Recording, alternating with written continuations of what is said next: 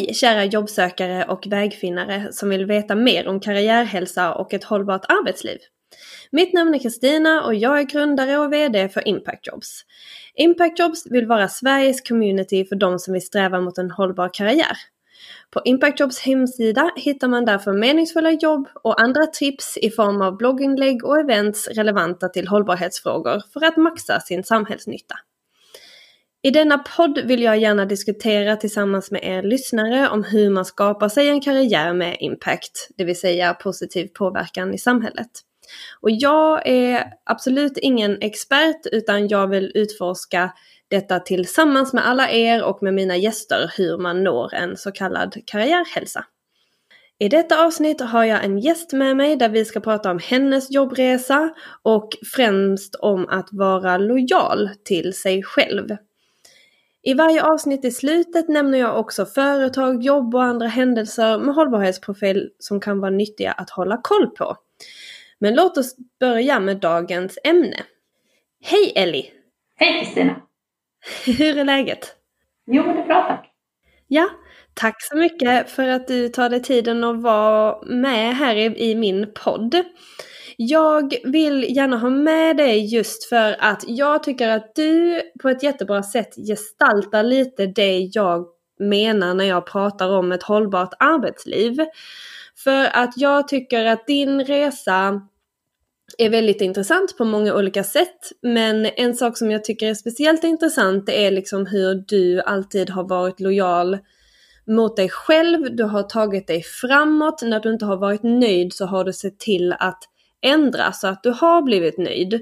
Och du har samtidigt satt ett värde på dig själv och det tror jag många jobbsökare har ganska svårt för. Alltså speciellt för att det har mycket om så här självförtroende och självkänsla och ju fler avslag man får desto svårare blir det kan jag tycka att se sitt egna värde.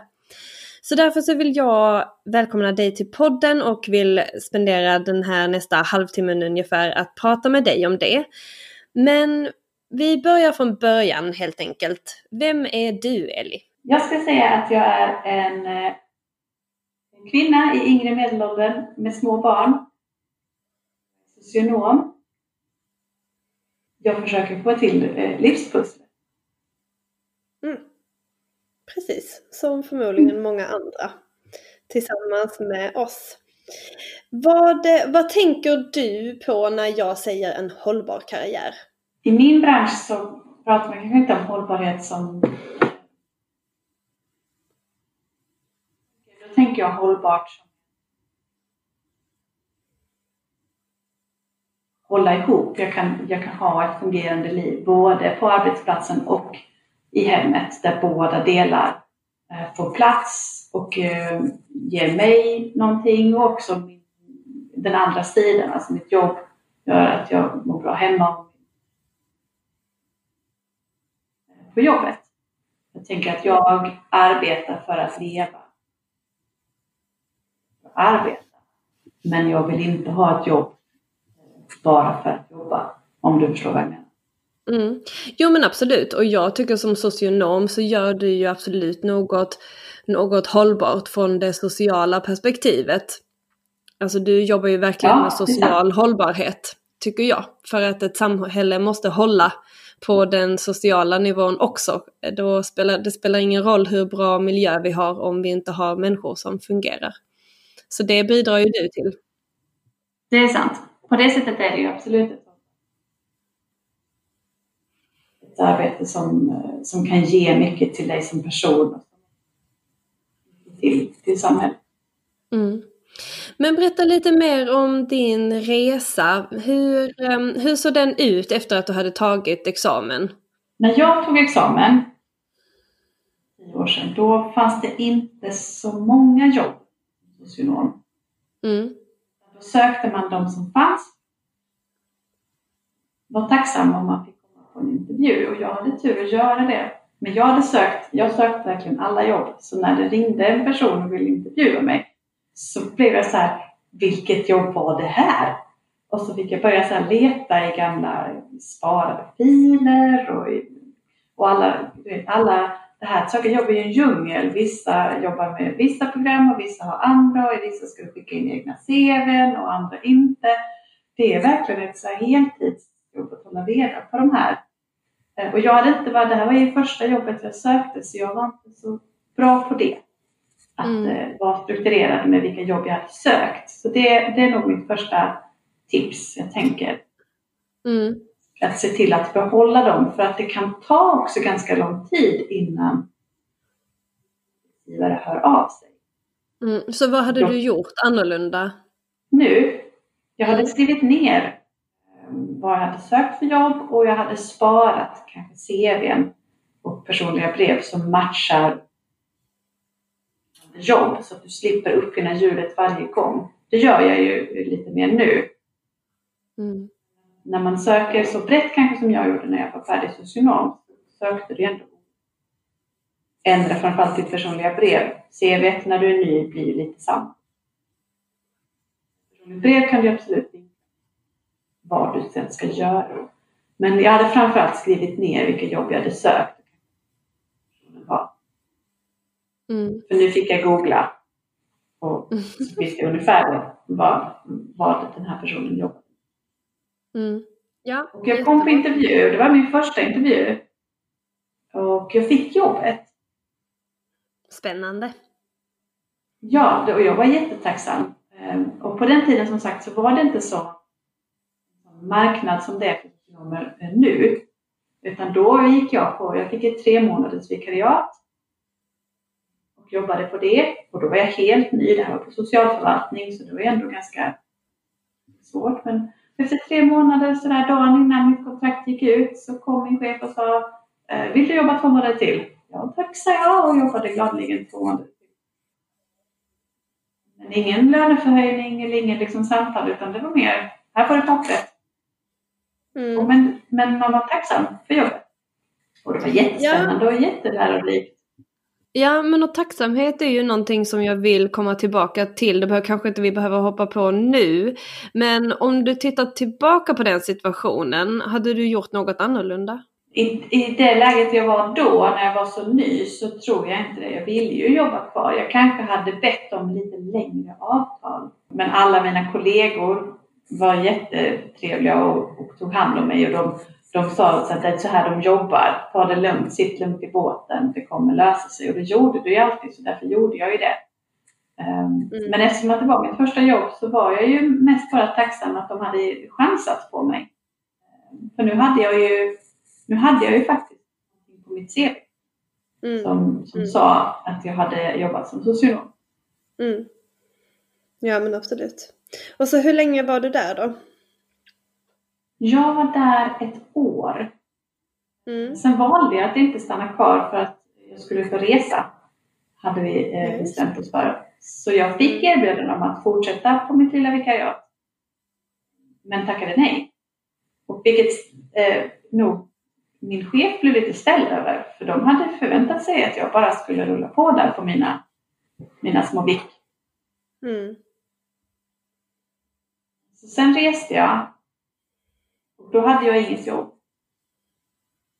Men eh, när vi var på väg hem från resan så mejlade jag min eh, dåvarande chef och sa nu är jag på väg hem. Har ni något behov? Och då sa de ja. Mm.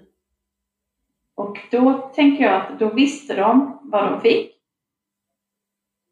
Och för mig var det mycket lättare att eh, att förhandla då. För då kunde jag ju säga, jag kommer gärna tillbaka, men då vill jag ha mer lön till exempel. Mm. Så ställde du lite fler krav då? Ja, det gjorde jag. Eh, mm. Framförallt lönemässigt och att jag ville ha ett längre avtal. Eh, men jag gav liksom ganska ett, ett, ett spann på lön som var ett betydligt hopp upp från det jag hade börjat med. Mm jag ville ha ett längre, längre avtal i några månader, vilket jag fick. Så det blev bra. Snyggt. Sen eh, under den kommande tiden så blev jag fast. Var det din första plan, alltså när du var ute och reste, att gå tillbaka eller letade du efter nytt också? Jag skulle säga att jag inte hade någon plan. Eh, mm. min, min man hade ett jobb att gå tillbaka till. Så därför var vi liksom trygga i det. Men mm. eh, utan det, när vi reste så reste vi. Men när det så började närma sig att vi var på väg hem så, så började jag ju titta men också eh, gamla jobb som en chansning. Som lönade mm. mm. Ja, ja, snyggt. Och sen så fick du då tills vidareanställning där. Ja. Och då kunde jag ju löneförhandla igen. Så det var ju också bra. Ja, ja, ja. Snyggt. Okej. Okay. Mm, och hur länge, hur länge var du där sen då? Sen var jag där ytterligare ett år ungefär. Mm. Innan jag blev eh, föräldraledig. Mm. Så det var bra, då hann jag jobba in alla timmar man behöver på Försäkringskassan. Och lära mig ännu mer.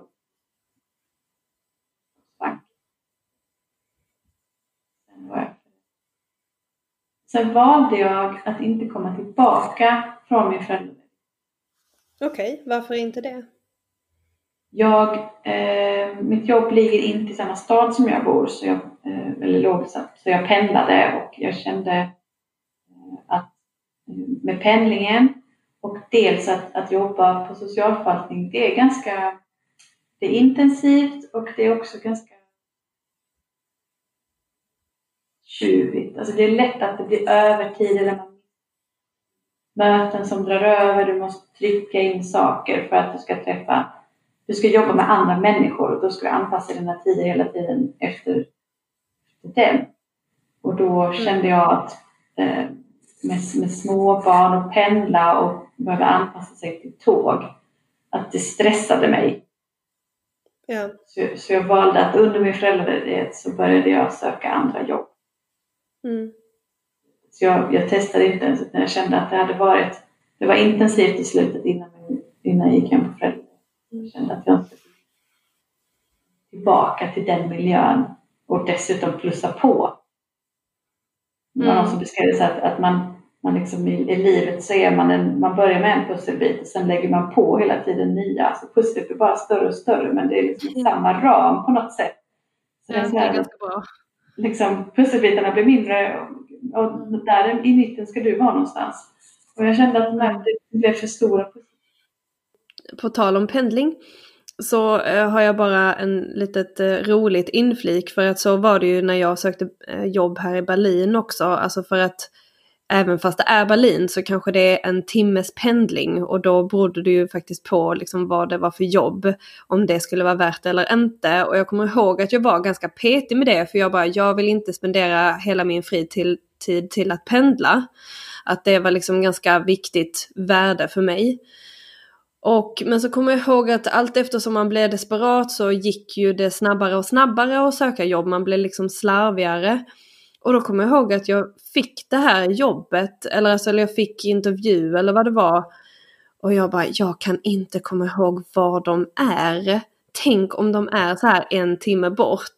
Och det var så himla sjukt och så allt gick alldeles för fort och sen så, så sa min man också det, han bara eh, Vet du var din arbetsgivare sitter? Och jag bara åh nej shit vad har du kollat det? Han bara ja de är runt hörnet.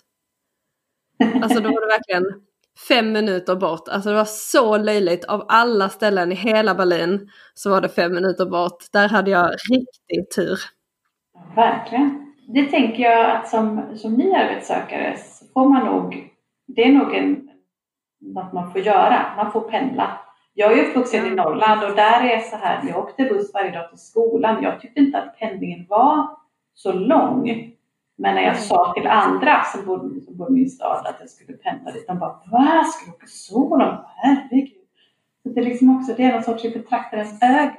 Alltså för mig var det inte så jobbigt. Men det blev jobbigt när det plussades på det här dagishämtning och, och liksom, ja, det var inte lika flexibelt längre att jag kom hem en timme senare för att jag missade tåget. Mm. Då blev det för stor press. Men som, mm. som ensamstående eller som bara liksom partner, då, då var det, då tyckte nästan min partner var det var störigt när, mm. när jag mm. mm. Jo men precis. Nej, man får ju ha någonstans sin, eh, sin kravlista och så får man ju se vad är viktigast just nu. för mig och så vidare. Absolut. Ja men okej, och hur utvecklades det då efter föräldraledigheten? Efter föräldraledigheten så, um, så fick jag ett annat jobb. Ett helt annat jobb uh, i staden jag jobbar, eller bor i. Vilket mm. kändes uh, jättebra. Det var jättepraktiskt att kunna cykla till jobbet. Ehm, om, om förskolan ringde och sa att barnet hade kräkts så var det bara att säga japp, jag är där om tio minuter. Det var väldigt eh, smidigt och det var ett nytt jobb som jag trodde skulle bli jätteintressant. Ett nytt område som var mindre, det var inte på socialförvaltning så det, det var mindre stress och det var lite mer flexibelt. Så jag tänkte att det här kommer bli superbra. Men det mm. blev det inte. Mm. Nej, utan det, det, jag skulle säga att den den arbetsmiljön som det var där. Kollegorna var trevliga men det var någonting som inte stämde i gruppen.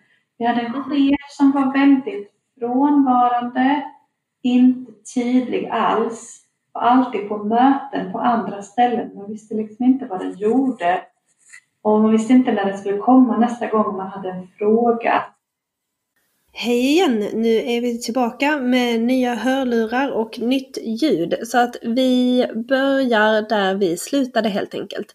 Ellie, du sa att du hade börjat nytt jobb. Du var taggad, du var pepp, det skulle bli superbra. Men sen så blev det inte riktigt som du hade tänkt dig och där slutar vi. Och där får du ta vid. Just det. Jo, nej men det nya jobbet hade det var något som inte stämde. Vi hade en chef som inte var den sortens chef jag ville ha. Hon, den var inte närvarande. Man visste sällan vart den var, vad den gjorde. Jag som ny kände inte att jag fick stöd. Jag som socionom var ganska ensam på arbetsplatsen och visste ja, jag fick liksom ingen vägledning och det var andra professioner som tog över. Och det är jätteintressant att du, att du säger det, nu sticker jag in, sorry. Men jag känner verkligen igen mig i det du säger. Det var när jag jobbade på en förening här i Berlin.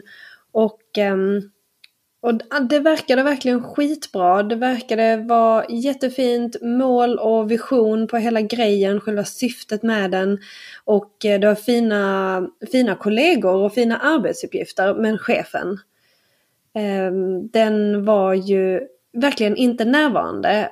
Hen bara körde sitt eget race och, och sen så gällde det upp så var det upp till oss kollegor att hänga på det tåget eller inte kändes det som.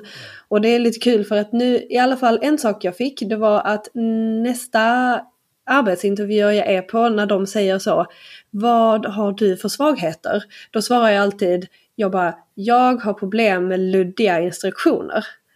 För det kunde jag verkligen känna att det fick jag mycket där. Och har jag inte liksom ett tydligt ledarskap så har jag svårt att bli ledd. Ett, ett, eh, ett, eh, ett otydligt ledarskap är också ofta det man anser vara som sämsta ledarskapet i, när man tittar på olika ledarskaps Eh, mm. diagram eller liknande. Så ett otydligt ja. eller ett låt gå-ledarskap, det skapar väldigt mycket frustration hos medarbetarna. Det kan jag skriva under på. Man liksom kommer ingenstans och jag tänker att en sak som man kanske kan tänka med oss, jag vet inte vad vi är, generation, vilken generation vi nu är, 80-talister. Millennials. Nej, vi är före millennials. Jag är ingen millennial. Mm. Uh, Nej, men att, att, vi, vi som är liksom ändå relativt unga på arbetsmarknaden utan att vara de yngsta, att vi, vi vill någonting med vår, vår karriär. Vi vill inte bara jobba Volvo och, och sen gå hem utan vi vill ändå få ut någonting av arbetslivet och då behöver man också en chef som kan liksom leda en dit. För du kan inte klara dig själv. Um, och det, det var jätte... Eh, jag var besviken tror jag. Ehm, för mm. att jag trodde att det här var någonting jag verkligen ville göra och det blev inte bra. Och som du säger, det var trevliga kollegor och ämnet var helt nytt och det var jättemycket att lära mig och så här. Men jag, jag fick liksom inte, jag fick inget stöd. Mm. Nej men det funkar inte. Det, alltså, det var frustrerande och jag där. klagade mycket hemma. eh, Har jag liksom Mm. insett i efterhand. Ehm, och sen av en slump så, ja, men jag lunchade lite då och då med gamla kollegor för, som jag ändå hade kommit nära. Ehm, Och sen så, så började de prata om ett jobb på mitt gamla ställe, ett annat sorts jobb. Ehm, Mer liksom, ehm, ja, vad säger man, som, eh, ja, men som en, ett chefsstöd. Och, Mm. och jag tänkte så här, nej men det, den som hade det jobbet då, jag visste inte ens vad han höll på med och nej det lät ingenting för mig. Men, men de hade ändå drivit på och pratat med chefen att jo men ring, ring Ellie, liksom, och se. Mm. Ehm, Så de gjorde det. Eh, Jag hade varit på det här jobbet ett år ungefär när de ringer och säger att men ska du inte komma tillbaka? Och, och jag var så här, nej, nej det ska jag verkligen inte. Men Och då är du nästan tillbaka där för tredje gången typ. Precis, tillbaka för tredje gången och jag bara Mm. nej men jag, ska ju, jag är ju här nu och jag har mycket att lära och sådär. Jo men kom på intervju i alla fall. Skicka in en ansökan. Jag bara, ja, ja, det kan jag väl göra. Ehm, så jag gjorde det. Eh, Jag skickade in en ansökan, ganska slarvig. För de kände ju mig. Det är jättekonstigt att skriva ansökningar till jobb som man har. När man ska söka andra jobb inom liksom, sin firma eller så. För att de känner ju en. Och speciellt till ett jobb som du inte var helt hundra på heller. Nej, precis. Det måste ha känts konstigt Ja, att skriva. Så det var ju liksom, det var ju bara ett vanligt CV och en personligt brev med lite vad jag hade gjort sen sist och vad jag tyckte var kul och sådär. Eh, För det var ju ändå nya arbetsuppgifter. Men det, det som var så roligt med det jobbet var ju att när jag gick på den intervjun, eftersom att jag hade ett jobb, jag, jag hade ju tänkt att jag skulle stanna där, även om chefen inte var bra och så, så tänkte jag att här finns det saker jag kan lära mig och jag ska liksom utvecklas inom det här ämnet.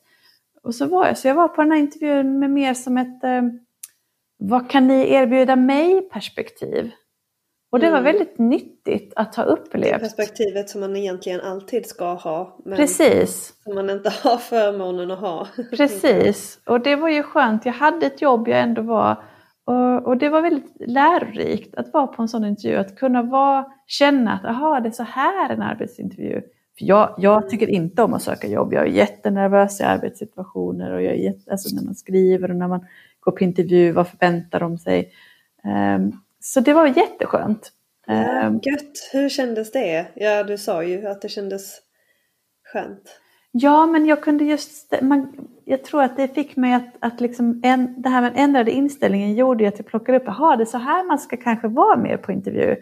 Att eh, eh, ja, men ställa frågor och hur kan, vad kan jag få av det här och hur tänker ni kring det här? Så det inte bara är jag som ska sälja mig utan du, ska ju, du som arbetstagare ska ju också vilja ha det här jobbet.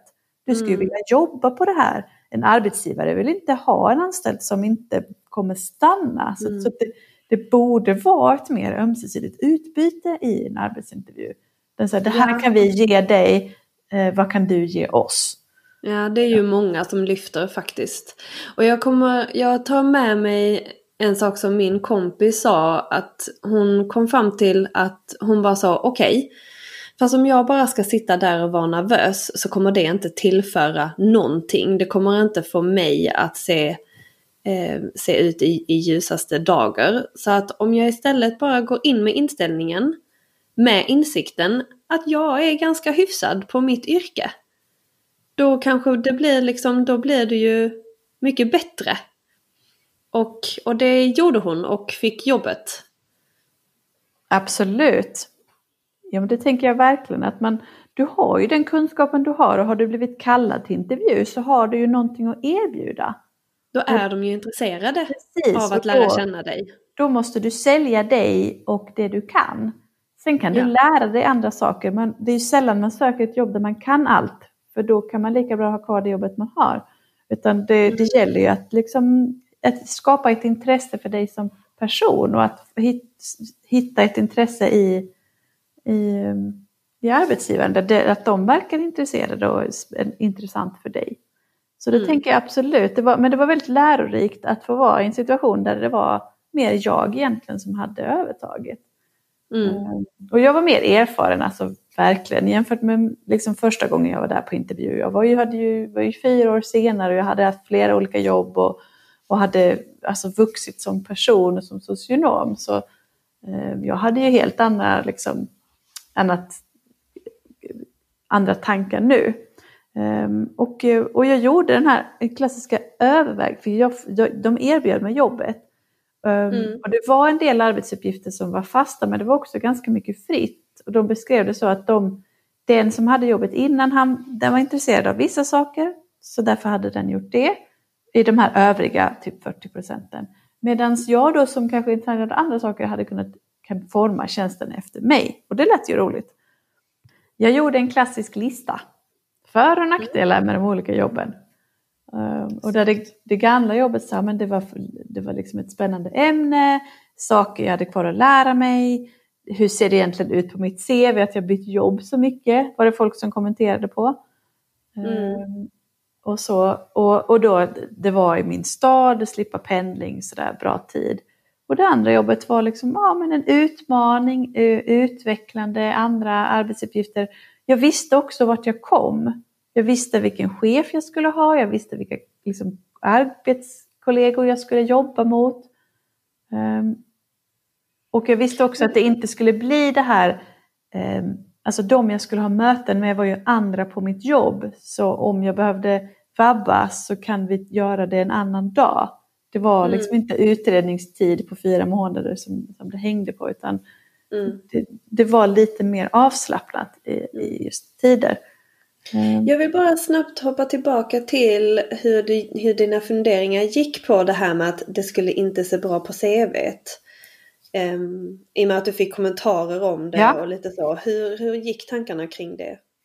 Jo men det var ju ändå, om man tittade på sen jag liksom slutade som socionom så hade jag ju ändå jobbat och rest och sen jobbat och sen varit föräldraledig och sen hade jag ett litet jobb på ett ställe innan jag fick det här jobbet. Jag jobbade länge så det var ganska hoppigt. Och sen hoppa igen efter bara ett år. Ehm, och jag var, det var någon som kommenterade på att sen får du stanna där så att du inte ser så hoppigt ut. Ehm, och jag, och jag oroade mig väl för det, men sen så tänkte jag ändå att det här är ju ett jobb jag tänker att jag inte ska hoppa ifrån. Jag sökte mig också inte bort från eh, det jobbet, utan jag fick ett annat. Eh, och jag Mm. tänker att man kan förmedla det i en arbets, eh, i ett personligt brev om man känner redan det, eller i en, i en arbetsintervju. Att man kan förklara varför det var så hoppigt. Mm. Det fanns liksom anledningar till luckorna. Ja, och det är väl det var- de säger också. Att jag Ja. menar, alltså life happens, det är ju inte mer med det. Men, men se till att kanske ändå kunna förklara det på ett snyggt sätt. Precis. Eh, precis. Om det går så är det ju toppen. Mm. Just att man söker sig till någonting. Jag sökte inte bort det här, den här chansen kom. Och då fick jag ju ta den. Eh, Precis. För så blev det. att jag, det, Trots penningen så övervägde allt det andra. Eh, För för mig, för att ha ett, ett hållbart arbetsliv, jag ska prata om det, så du är så otroligt många timmar på jobbet.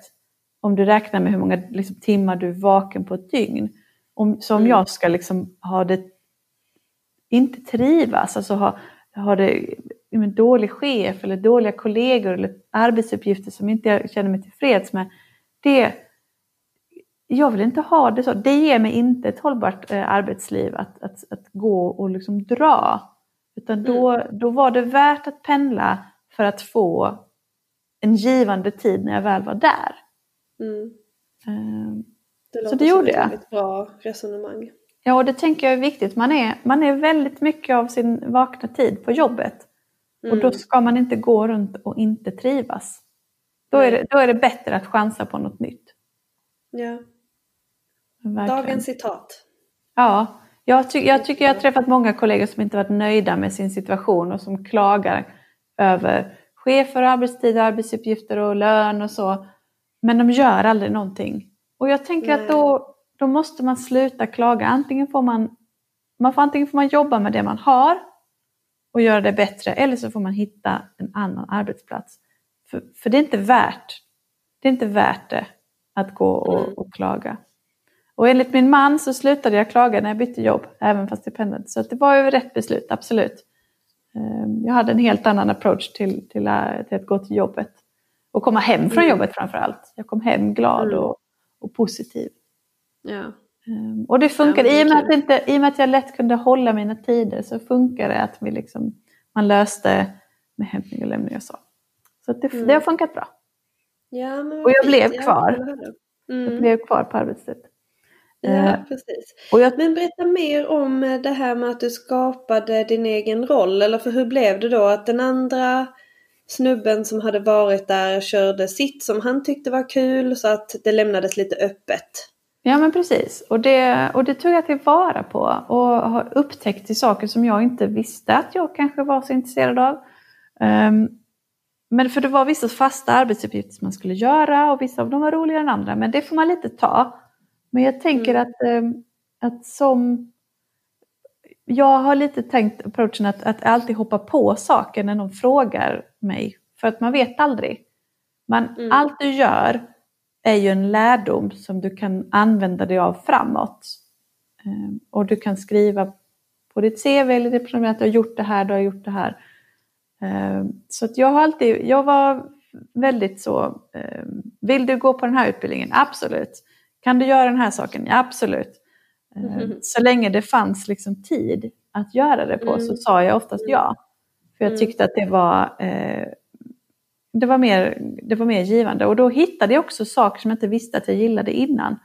Eh, där, eh, med bland annat med, med så verksamhetsuppföljning. Och där min chef såg att ja, men det här var jag bra på. Och då gjorde det att jag fick mer saker att göra. Jag fick mer frågor om att Eh, kan du driva det här? Kan du göra det här? Kan du hjälpa mig med det här? Eh, och där jag... pratar man ju plötsligt om riktigt bra ledarskap. Precis. Att ta ut det från sina arbetare som de är bra på och ge dem mer av det. Absolut, så jag hade en jättegivande eh, bra chef. Och jag gjorde också så att jag, jag, jag tänkte ibland taktiskt. Jag hade många olika arbetsuppgifter som jag skulle prioritera mellan och jag prioriterade alltid chefernas frågor först. För att då då får man positiv feedback. De blev, de blev så tacksamma när man, eh, när man eh, eh, svarade dem liksom snabbt. Så det, det, gav väldigt, det var väldigt lite jobb för mig men det gav mig väldigt mycket positiv feedback eh, tillbaka. Och det, det, då fick man liksom goodwill. Och kunde, mm. så det, var, det är också ett tips kan man prioritera så liksom välj de som ger dig mest tillbaka. Sen får man alltid göra de andra sakerna också. Och vissa saker har ju kanske en deadline. Men när det var flexibelt så gjorde jag alltid eh, de snabba grejerna åt, åt eh, ledarna först. Mm, mm. Mm. mm. Det, det, låter, det låter smart. Ja, så, det, så på det sättet så liksom lyckades jag forma tjänsten till att att röra ganska mycket saker som jag tyckte var roliga.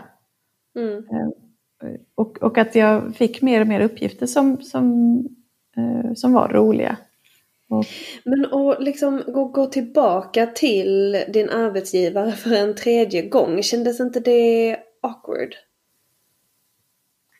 Lite kanske. Jag fick frågan av, eh, av chefen, eftersom det var samma chef som hade intervjuat mig min allra första gång, så frågade hon mig hur jag skulle kunna för nu var det ju en roll som chefsstöd.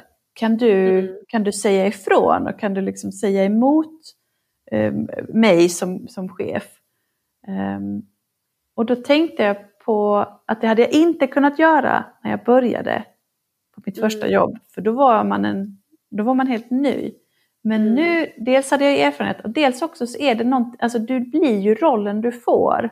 Så när du blir ett chefsstöd så har du fått mandat att säga saker. Och då mm. kan man också göra det. Mm. Ehm, så det, eh, det, det, jag gick ju tillbaka i en annan roll. Men där jag hade en stor fördel av att ha varit i verksamheten innan. Jag kände många, jag kände både folk uppåt och neråt. För jag rörde mig både liksom horisontellt och vertikalt eller vad man säger. Mm. Ehm, och det gjorde ju att jag visste hur saker funkade. Och jag hade allianser liksom åt, åt flera håll. Mm. Men var det inte, var det, var det någon mer som liksom pikade dig eller har ni pratat om det någonting på jobbet med, någon, med andra eller? Nej, nej, alla var nog bara glada att jag kom tillbaka. Ja, så Eh. Så det var, det var väldigt positivt, för det hade aldrig, jag har liksom inte slutat i en dålig dag. Alla förstod varför jag slutade och sådär. Det, Ja.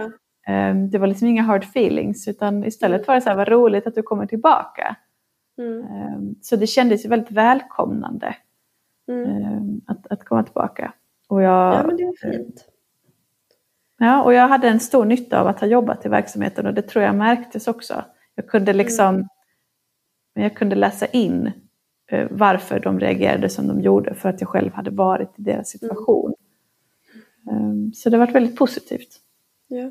Nej men för att jag tycker det är kul att höra för att jag tror att jag tror att många jobbsökare tror att när man väl har slutat och sagt hej då så har man liksom bränt alla broar. Att, eh, att det är lite som en lite som ett breakup. Att då Ja, får man gå vidare och liksom man bara nej men vadå jag kan ju inte gå jag kan inte gå tillbaka dit krälandes tillbaka. Det var ju jag som, eh, som sa upp mig och, och så vidare. Men eh, för, att det, men för det kommer på det, liksom det sista lilla temat som jag hade för, för vår diskussion, alltså just det här om lojalitet. För att jag tror många, det är kanske därför faktiskt som vi pratade om innan, att många klagar och kanske inte är tillfreds med sina jobb. Men man kanske känner för stor lojalitet Mm. eh, emot sin, sin arbetsgivare. Hur, hur ser du generellt på att vara lojal mot sina arbetsgivare? Det, jag tänker, det, det finns ju en tradition av lojalitet. Alltså våra föräldrar, då var man ju lojal. Det, det märker man ju också med de äldre kollegor man har, att de har jobbat länge. Det är de som får Mm. guldklockan. Vår generation kommer inte få några guldklockor. Eh, Jag läste en artikel eh, nyligen eh, i Sunt arbetsliv om, om socionomer, att de bytte jobb flera gånger under sina första fem år. Eh, Mm. Man har inte den lojaliteten längre. Eh, Lojaliteten är död. Ja, nej. Det är, ju, det är ju synd på ett sätt också, men jag tror att det handlar om att man... Du vill ha ett hållbart liv och får du inte det på en arbetsplats så söker du dig som yngre vidare. Du vill att livet ska Mm. funka. Medan man kanske förr tänkte att nu är jag inlasad, nu sitter jag säkert, nu jobbar jag på här Mm. i ur och skur. Ja, men precis, Ehm, men och så går man hem och så gör man någonting annat. Men ehm, Mm. jag tänker att man inte Ja. behöver tänka så mycket lojalitet. Nej, för jag har också tänkt liksom så vad det beror på. Beror det på att vi, nästa generation av de millennials till exempel, att vi är liksom bortskämda, för det säger man gärna om vår generation. Eller, handlar det också, eller handlar det bara om att kanske lojaliteten har skiftat från arbetsgivaren till sig själv? Att det är fler och fler arbetare just nu som, som känner att ja men fast om jag inte mår bra så är det ju bara jag som måste ta hand om det. Ehm, och jag, har, alltså jag kommer ihåg att det var någon som sa Nej varför ska jag vara lojal mot någon som kommer kunna slänga, alltså som slänger mig under bussen så fort det blir tight. Mm. Alltså att man ständigt, det är klart att man kan vara tacksam men det är ju samtidigt ett utbyte att arbetsgivaren ger mig lön för det jobb jag gör och den, det ska ju egentligen optimalt så ska ju det vara ömsesidigt. Jo, men jag tror att lojalitet är som du säger, att den har, det har bytt från lojalitet till arbetsgivaren till en lojalitet till dig själv. Där du, Mm. du behöver ta hand om dig själv för att kunna klara, eh, klara av livet. Det ser annorlunda ut idag än vad det gjorde för 30 år sedan. Eh, hur ett, eh, ett liv ser ut, det här livspusslet. Eh, och då behöver du prioritera dig själv på ett annat sätt. Mm. Eh, Och jag, och jag tänker att man inte kan, det säger inte att jag, jag tycker att man ska vara lojal mot en arbetsgivare så länge de är lojal mot dig. Men Mm. när du inte längre mår bra på arbetsplatsen, då, då, då, behöver du inte, då ska du inte stanna där. För det mår du inte bra av. Och då mår inte arbetsgivaren bra av det heller. För du gör ett dåligt Nej. jobb om du inte är, mår bra på jobbet Mm. tänker jag. Ehm, Mm. Och sen så att vara tacksam, det är man ju såklart när man har fått jobbet. Men sen så, så är det som du säger, du ju, de har ju anställt dig för att du ska utföra ett arbete och du får betalt för det. Ja, och det tycker jag låter som en väldigt förnuftig um, approach till det hela. Definitivt. Och eh, det tycker jag avrundar ganska fint eh, dagens podd och dagens avsnitt faktiskt. Jag ska avsluta med lite tips här men jag passar på att tacka dig Ellie för din medverkan. Tusen tack för att du var med. Tack själv och lycka till alla där ute med ert jobbsökande. Och kom ihåg att ni, eh, ni kan massa saker och har massa saker att erbjuda en arbetsgivare. Så se till mm. att presentera dem Ja, superbra, verkligen. Och att ni är värda ett hållbart arbetsliv. Absolut. Mm. Men okej, okay, och då går jag vidare till vårt lilla avslut där vi har bland annat veckans företag som jag vill prata om. Och veckans företag idag är Goodpoints. Eh, vars vision är att dela kunskap för en bättre värld. Men den delade kunskapen gör också våra medarbetare bättre. På Goodpoint är vi lika noga med att dela, dela med oss av vår kunskap till våra kunder som vi är med att stötta varandra i vår yrkesmässiga utveckling. Och vi har roligt under tiden. Goodpoint är en platt organisation med korta beslutsvägar där alla får komma till tals. Vi strävar efter att vara varandras och kundernas hållbara superhjältar. Så de hjälper helt enkelt företag att vara mer hållbara och just nu så rekryterar de inom områdena klimatsmart verksamhet, cirkularitet och kemi, verksamhetsstyrning, hållbara affärer och schyssta villkor. Alltså fem olika tjänster. Så gå in på goodpoint.se för att titta mer. Jag länkar även längst ner på avsnittet om detta. Och sist men inte minst vill jag nämna Be Change. Be Change är en social innovation som knäckt koden mellan mänsklig psykologi, beteende och hållbarhet. De skriver att de kombinerar inre och yttre omställning i syfte att minska privatpersoners utsläpp och bibehållen eller högre, ja, att, de ska, att man ska få högre livskvalitet. Genom föreläsningar, coaching och kurser motiveras deltagarna till stegvisa förändringar. BeChange är garanterat fri från pekpinnar och skrämselpropaganda. Vi fokuserar på åtgärder som går ihop med just ditt liv.